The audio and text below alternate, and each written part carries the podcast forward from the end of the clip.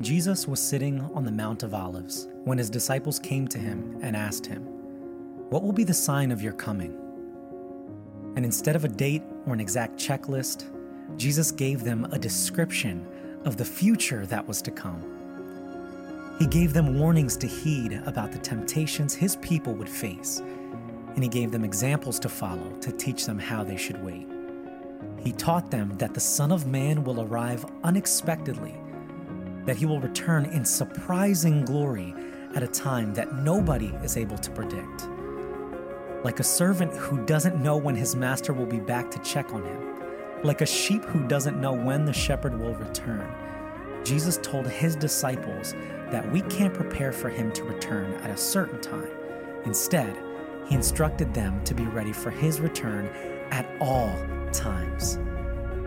Our Savior made a promise the dawn is coming. And our teacher gave us a warning. Are you ready?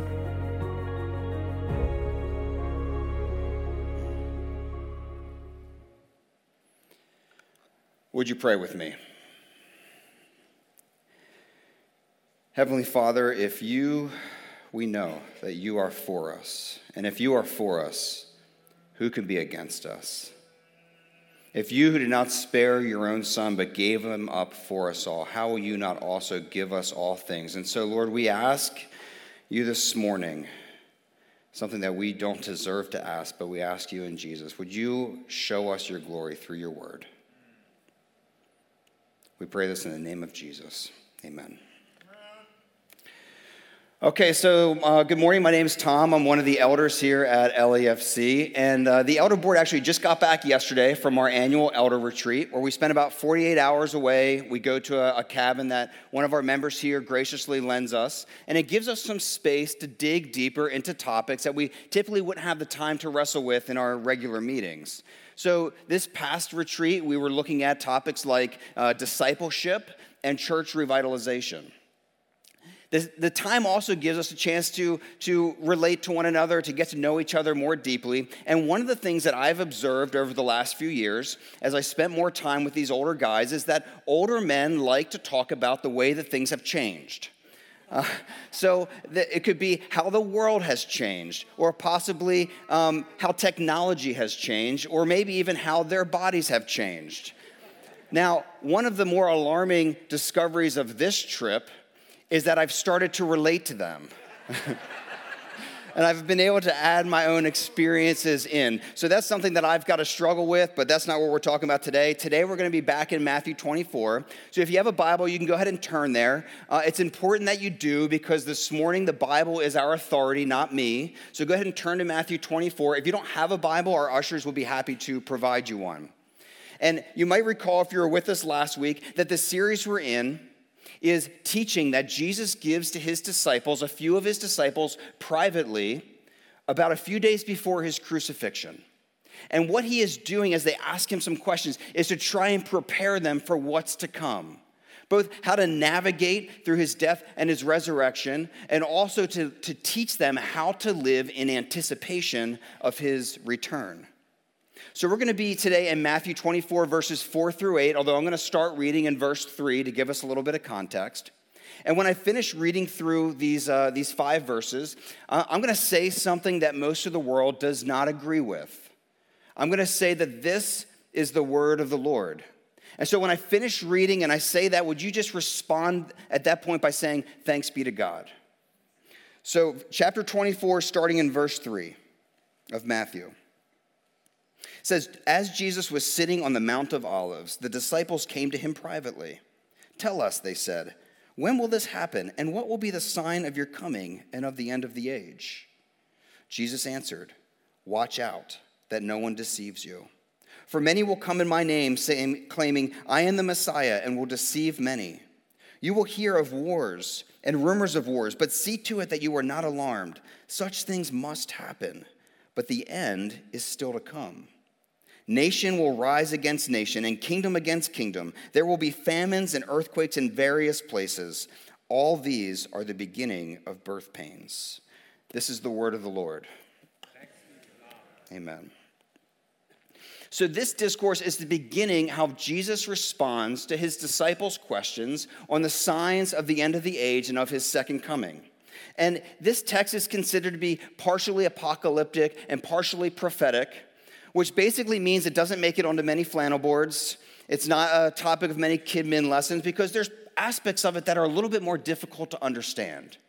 And one of the questions we have to ask, our, ask ourselves when we read our text this morning is which time period is Jesus referring to when he talks about these various things?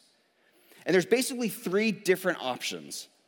First, he could be talking about the time immediately after his death and resurrection. So, those first couple years or those first couple decades.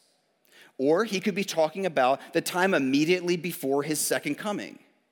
And a third possible option is he may be describing the time between those two events, the time between his first and his second coming, which is the age that we currently live in today. Now, thankfully for us, he gives us a couple of clues in our text. The first one you'll find is in, in uh, verse 6. If you look down there in the second half of the verse, Jesus says, Such things must happen, but the end is still to come. In other words, when you see these different things, the wars, the rumors of wars, the false messiahs, know that the end will not come immediately. Okay, so the second clue, if you go down a couple more verses down into verse 8, you'll see him say that all of these things are the beginning of birth pains. Now, this imagery of birth pains is one that's pretty common in Scripture, especially in prophecy. You'll maybe remember a few weeks ago we read out of Thessalonians. You also find it if you go back to the Old Testament. And we're going to be in it again here today. And so I just want to take a moment and acknowledge that there are some of you whose experience with the pains of birth are not the types of pains that are being described here. And what I mean by that is, I know in a room this size, there are many who have experienced the pain of infertility, of miscarriage, um, and, and, and those types of things, infant death. And so, my prayer coming into this has been that as we talk about the truth and the hope that this imagery points to, that it would bring you comfort in if, if that has been your experience. Now, my wife and I, we struggled through three years of infertility. After that, we were blessed to have three kids. And what I got to witness through that process is uh, there's a certain type of birth pains that we call Braxton Hicks. All right, so this is a, a pain that feels like the real thing, but the, the, it's not really the real thing. It's just a way of preparing the body for what's to come. Uh, some might say it's pain with a purpose. Now, our last child gave my wife so many of these things and we went to the hospital a couple different times that when he really came, we didn't really believe he was coming. He was kind of like the boy who cried wolf, and he wound up being a boy. Um, and, and so we left way too late for the hospital. I was about 11 minutes away from delivering a child on Route 30. when if you know me, I struggle with no, I, struggle even handling nosebleeds. So this would have been this would have been quite traumatic, and my, hard for my wife too. I, I would expect. um, so, but I want to just let's let's consider this this passage now in light of what we now know from history. Okay, so as we consider these various signs that Jesus gives, and we think about that time after Christ's first coming, we can see these things happening. In Acts chapter 8, we know persecution breaks out against the church. We know of a guy named Simon Magus who claimed to be God, claimed to be a Messiah, and many believe are, uh, is the same guy as Simon the sorcerer, who's also mentioned in Acts chapter 8. And then, as we are, have already talked about and will continue talking about through this series, a few decades after Christ's first coming, the nation of Rome rose up against the nation of Israel, laying siege to Jerusalem and destroying the temple. So, if you were a disciple, one of these disciples who have heard this, in that time, you would be thinking birth pains, birth pains. We're seeing this happen around us.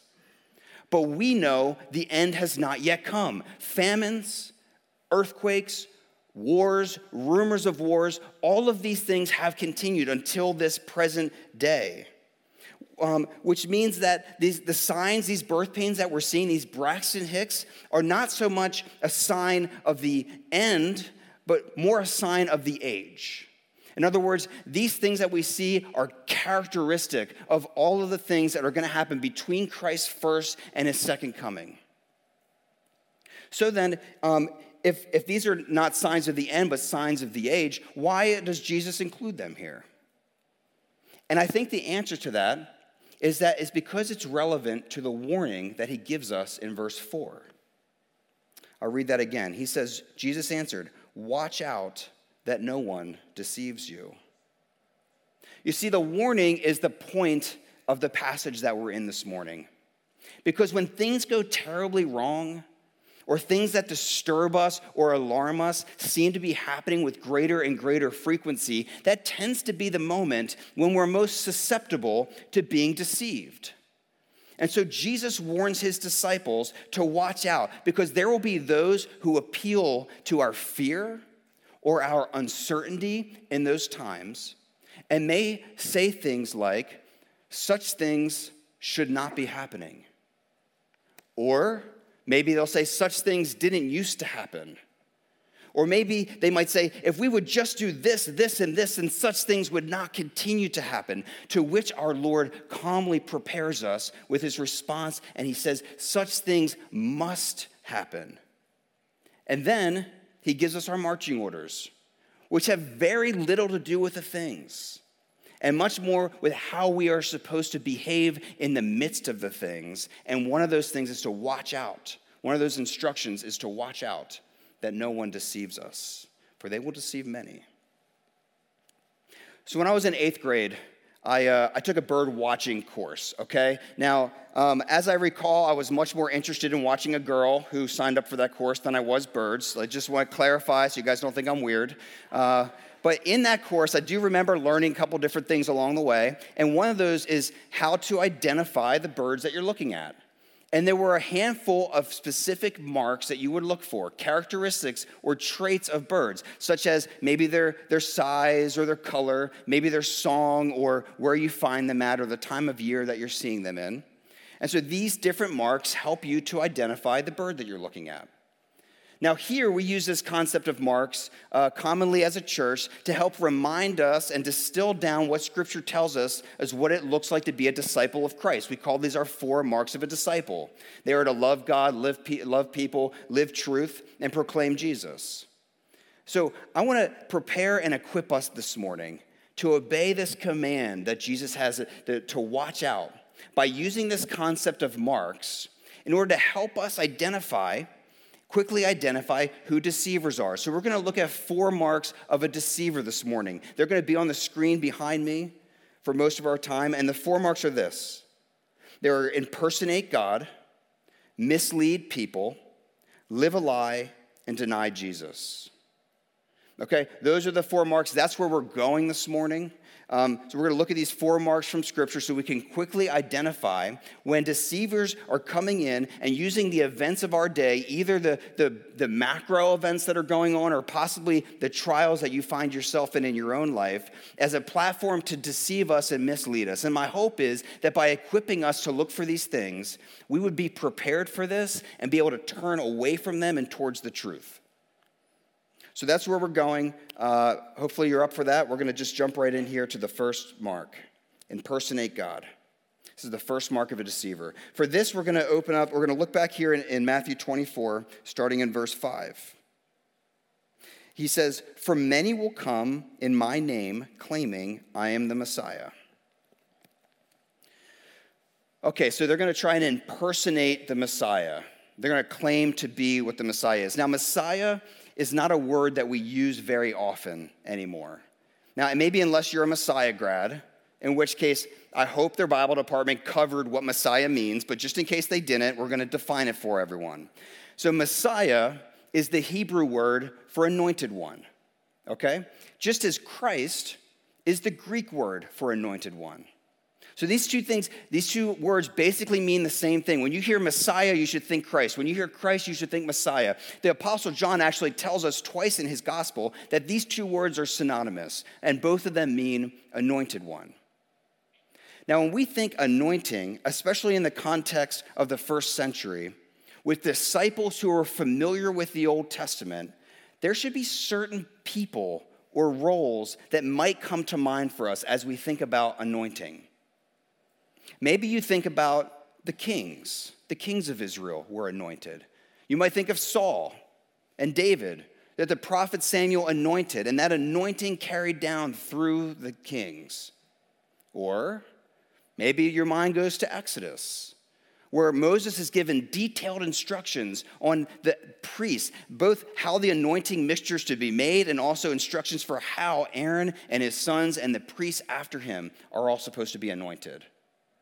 Or perhaps um, there's, there's at least one, there's one prophet that we know, the prophet Elijah, who, Elisha, who was also anointed.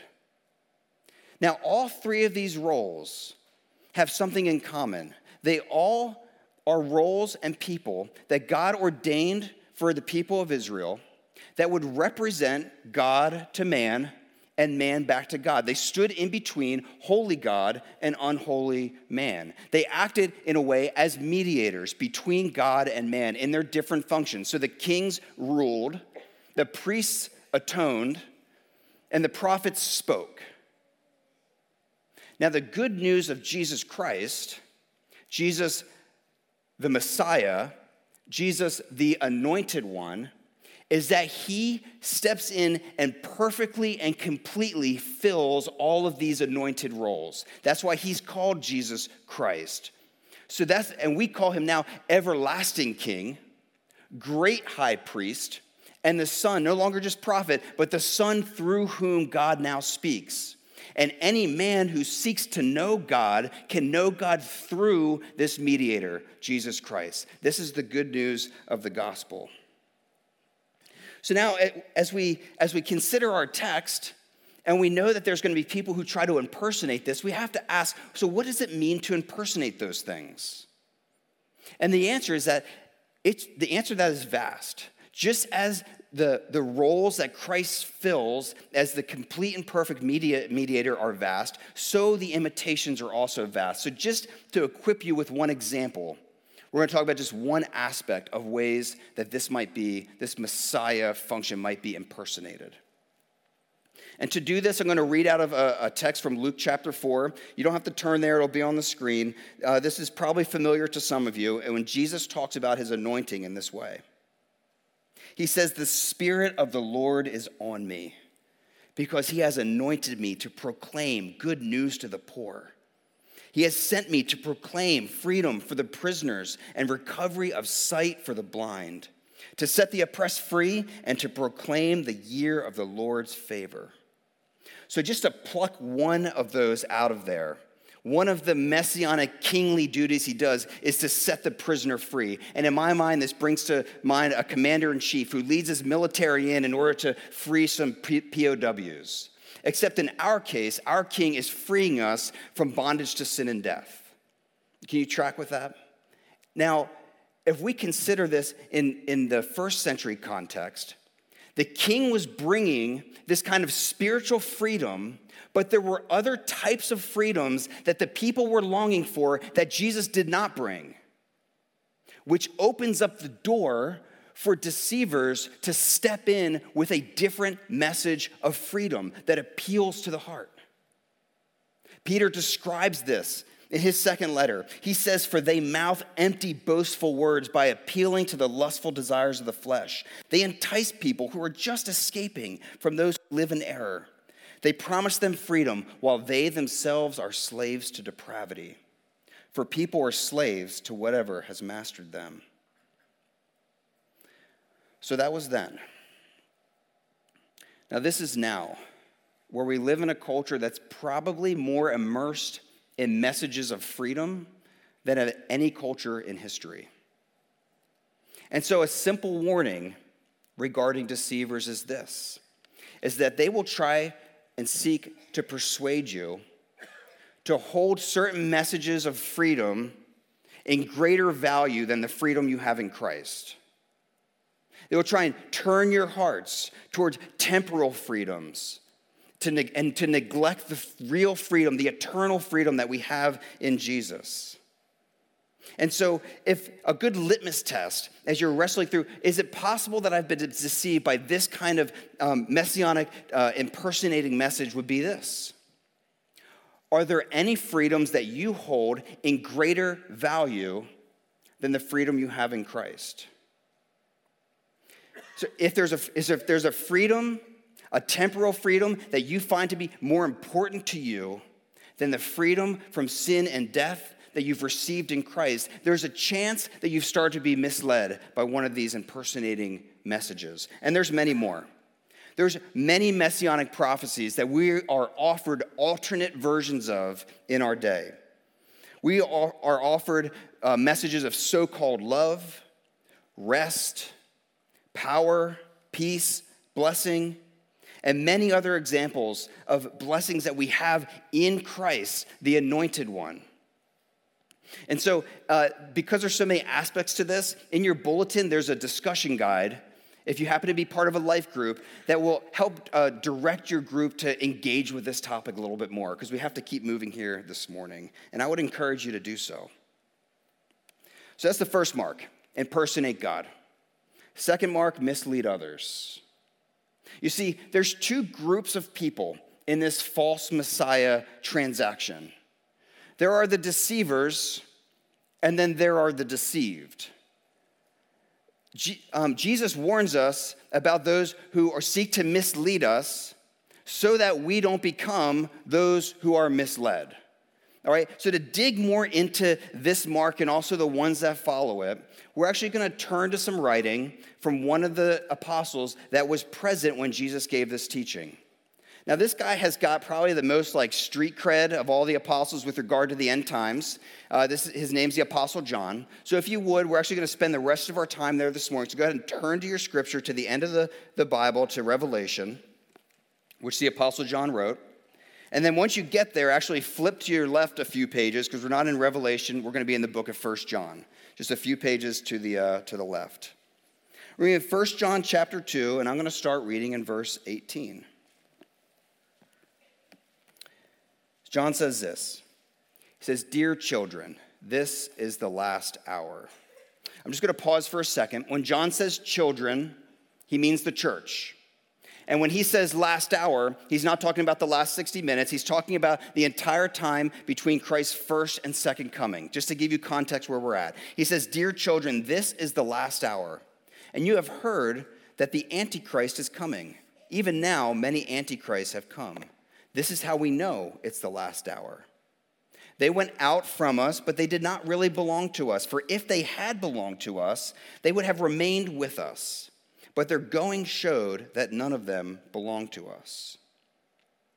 Okay, so first, I don't want you to get thrown off by the big A word that he drops in here, Antichrist, right? So when we hear the word Antichrist, what comes to mind for many of us is a late middle aged Romanian dude by the name of Nicolae Carpathia for some of you at least, right? This is what I grew up in. This is the Left Behind series. And I don't want that to distract what John is actually teaching us here. I'm going to read you another verse from his next letter over that brings more clarity as to what he means when he says Antichrist.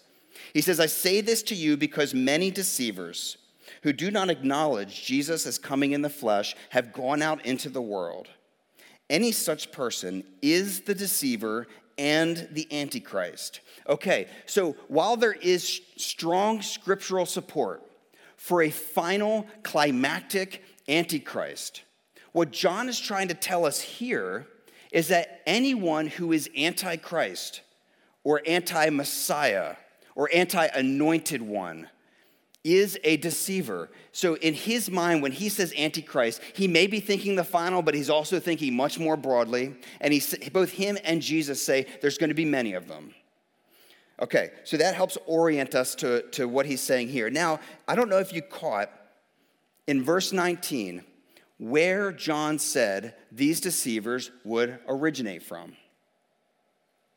You guys catch that? In verse 19, he says, they, will, they went out from us. In other words, the church. Which means that as we think about deceivers, we should expect that they might sound a little bit churchy. They might be familiar with our scripture. In fact, they'll probably use scripture in their deception. Consider this quote from C.S. Lewis's Last Battle. He says, And then she understood the devilish cunning of the enemy's plan. By mixing a little truth with it, they had made their lie far stronger. Okay, so when we consider the temptation of Jesus in the wilderness. We have to expect that in that moment, um, Satan tipped his hand as to three of his best strategies for deceiving the church. And one of those strategies, if you recall, is to use scripture. Now, I know, especially in our culture, there are many, like many politicians who use scripture to kind of like gives a little bit of oomph to their message. I don't really think that's what John's talking about here. I think what he has in mind is people who are seeking to influence us spiritually. This could be local pastors, or it could be people more in the public sphere, maybe professors, authors, bloggers online influencers, people who are generating content with spiritual undertones, trying to give us, proclaim to us a message. Now, we know, again, we said both Jesus and John say there's going to be many of them. So we can expect that there are many in our world who will do this, and with modern technology, their message will be amplified. We're going to hear these false messages much more. So, my question is this if deceivers are using scripture, how are we supposed to know who to trust? How do you know you can trust me? Let's read in verse 20. Continue reading John chapter 2, verse 20. He says, But you have an anointing, but you have an anointing from the Holy One, and all of you know the truth. You see, our modern world is no surprise to Jesus. He knew that such things were going to happen. And so, at the beginning of this age, after his first coming, he put a plan in motion to protect and to preserve the church. And his plan to protect and preserve the church is the church. He has equipped us individually and corporately to stand our ground against this in the anointing that we received when we were united with the anointed one. And in that spirit, we can know the truth, which is the word of the Lord. Thanks be to God. So, how do you know you can trust me? It's a wrong question. I'm not asking for your trust. What we're doing, though, is we're handing out Bibles and we're asking you to open them and see for yourself the glory of God that comes through the pages of His living and active Word. That's, that's what we want you to see and delight in when you join us on a Sunday morning. And it's got nothing to do with those of us who are up front. But know that if you come to church, if you come to church ignorant or dependent on the preacher, or if you find yourself in a church context that cultivates that ignorance by using only token references to Scripture, then my warning for you is to watch out that no one deceives you. But even if you were born again yesterday, you can have the hope that you have the anointing to know the truth. And so you just need to seek to grow in it. And I would encourage you to do that in the context of a God loving, Bible preaching congregation, which I hope you find yourself in this morning. We'll keep moving here. That's the second mark. Third mark, live a lie. We're going to start 2 John or 1 John 2, starting at verse 20, he says, But you have an anointing from the Holy One, and all of you know the truth. I do not write to you because you do not know the truth, but because you do know it, and because no lie comes from the truth. Who is the liar? It is whoever denies that Jesus is the Christ. Such a person is the Antichrist, denying the Father and the Son. Okay, so the third mark of a deceiver is that they're a liar or one who lives a lie. Now, if we were going through this whole book, you would see that John uses this word a bunch of different times. Five different times he uses the word liar. And what he means when he says this is that there's a disconnect in the person. In other words, what they say in one place and what they say in another, it doesn't match up. Or maybe more deeply, who they are on the inside does not match what they're saying on the outside. Now, this would be kind of like bumping into one of your whole 30 friends when you're in line at McDonald's. Like something just isn't matching up. And so he warns us about this kind of disconnect, to be on guard for it. It's a mark of a deceiver. And on this point, I want to speak directly to those of you who are with us this morning who have not put your faith and trust in Jesus Christ. I hope you're seeing a picture of the real world that we live in. That there are going to be some, if not many, who profess to be Christ, but who are liars. And so when you look at their life, you're going to see inside that they are greedy or prideful or self absorbed or fake. And maybe that disconnect has been what has turned you off to the Christian faith. Perhaps you've even been hurt by someone like this. You see, we know that the world is filled with wolves who are disguised as sheep.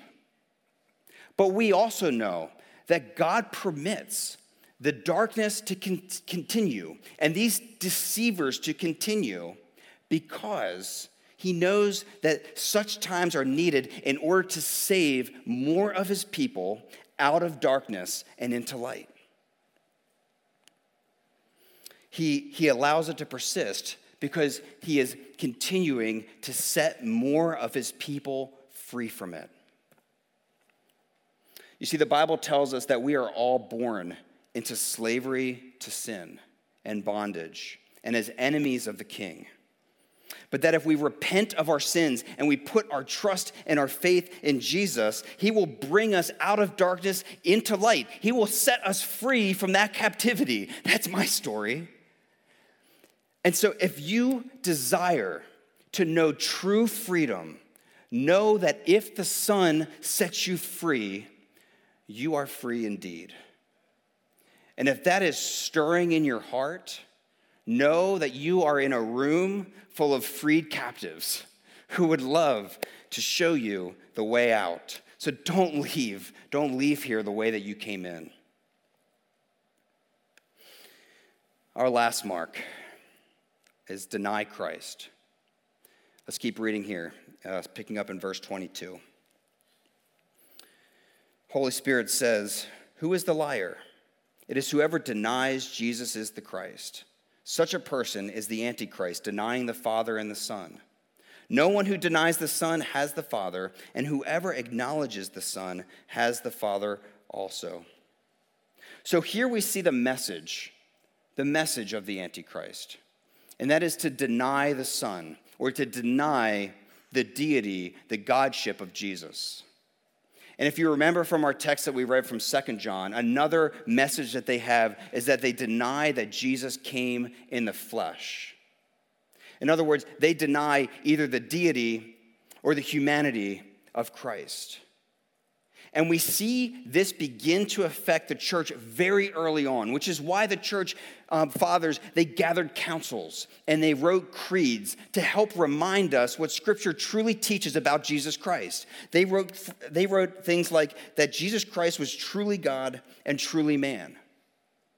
This statement of faith of our denomination says something similar. It says we believe Jesus Christ is God incarnate fully God and fully man, one person and two natures. Now, to be sure, there's many outside the church that don't agree with this. But here, when we have such clear statements at our disposal, do you think that we can fall into this same kind of error or deception?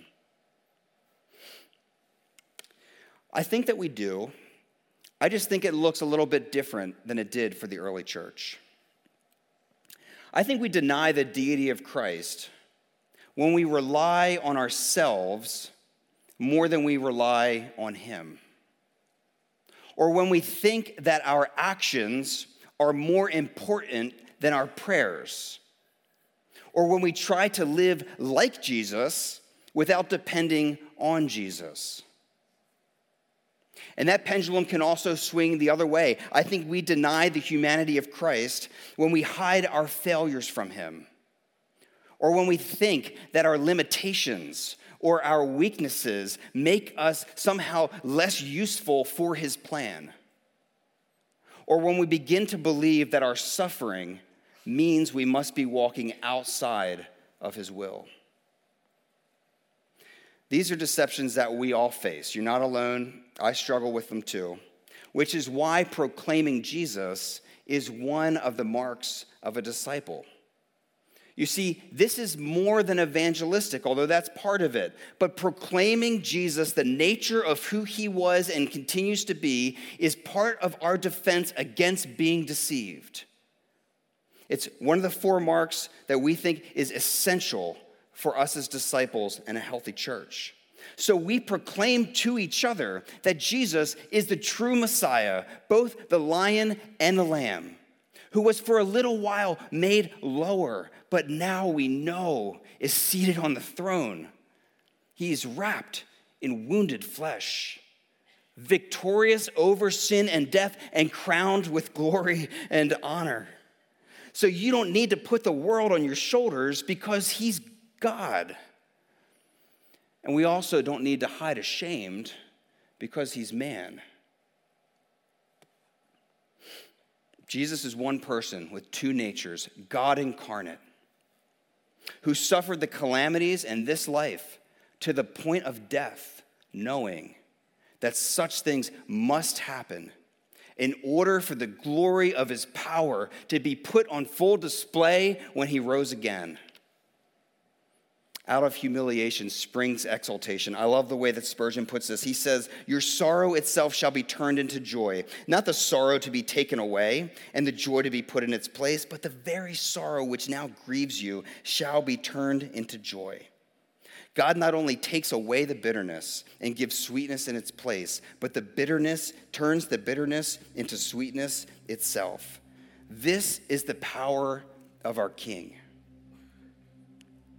He permits such times as we live in and the trials that you find yourself in because his power is made perfect in weakness. He says, Let anyone who is thirsty come and drink.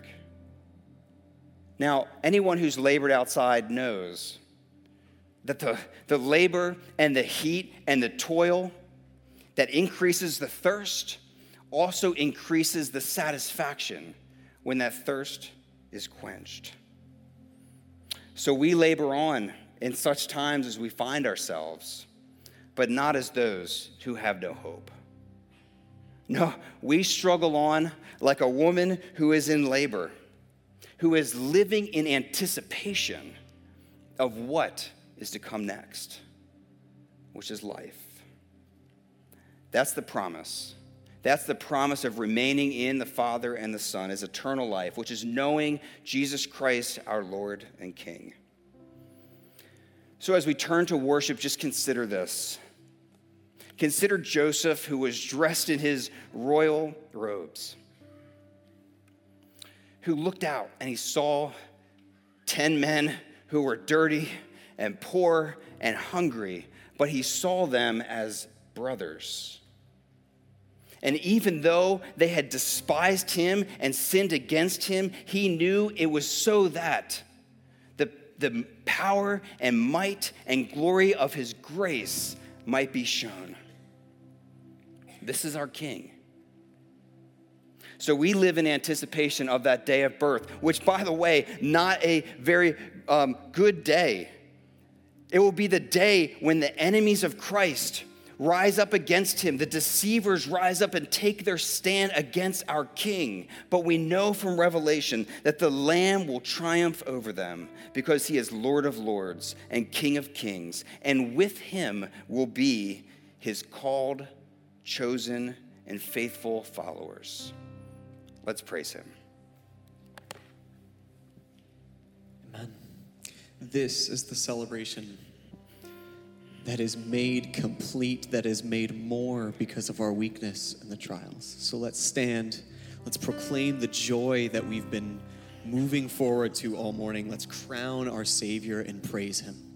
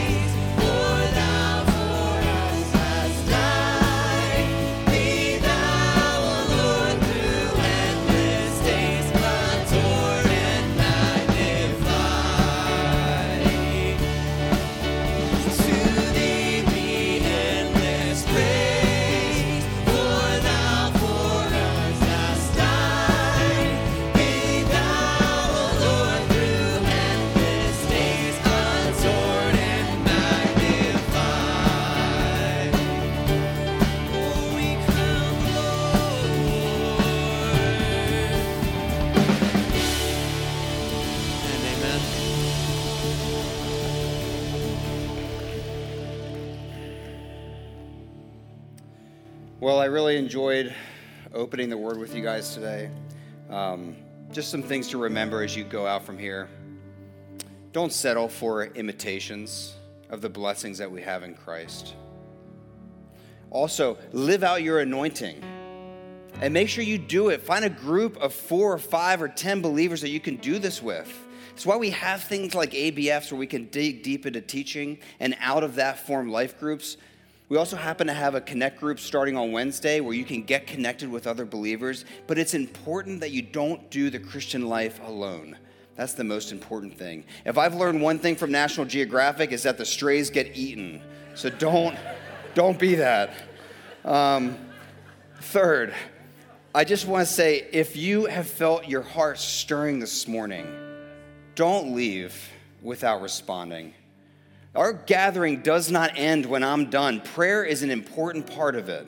So make sure you find someone to pray with around you. We have an encounter room in the back. I'd be happy to pray with you as well. And lastly, make sure you are proclaiming the anointed one. We should be doing this with each other, in our families, in our church, in every context we find ourselves in. So I'm just going to close by reading from 2 Corinthians chapter 4. The Holy Spirit says, For what we preach is not ourselves, but Jesus Christ is Lord, and ourselves for, as your servants for Jesus' sake. For God, who said, Let light shine out of darkness, made his light shine in our hearts to give us the light of the knowledge of God's glory displayed in the face of Christ. Hope you have a blessed week. You are dismissed.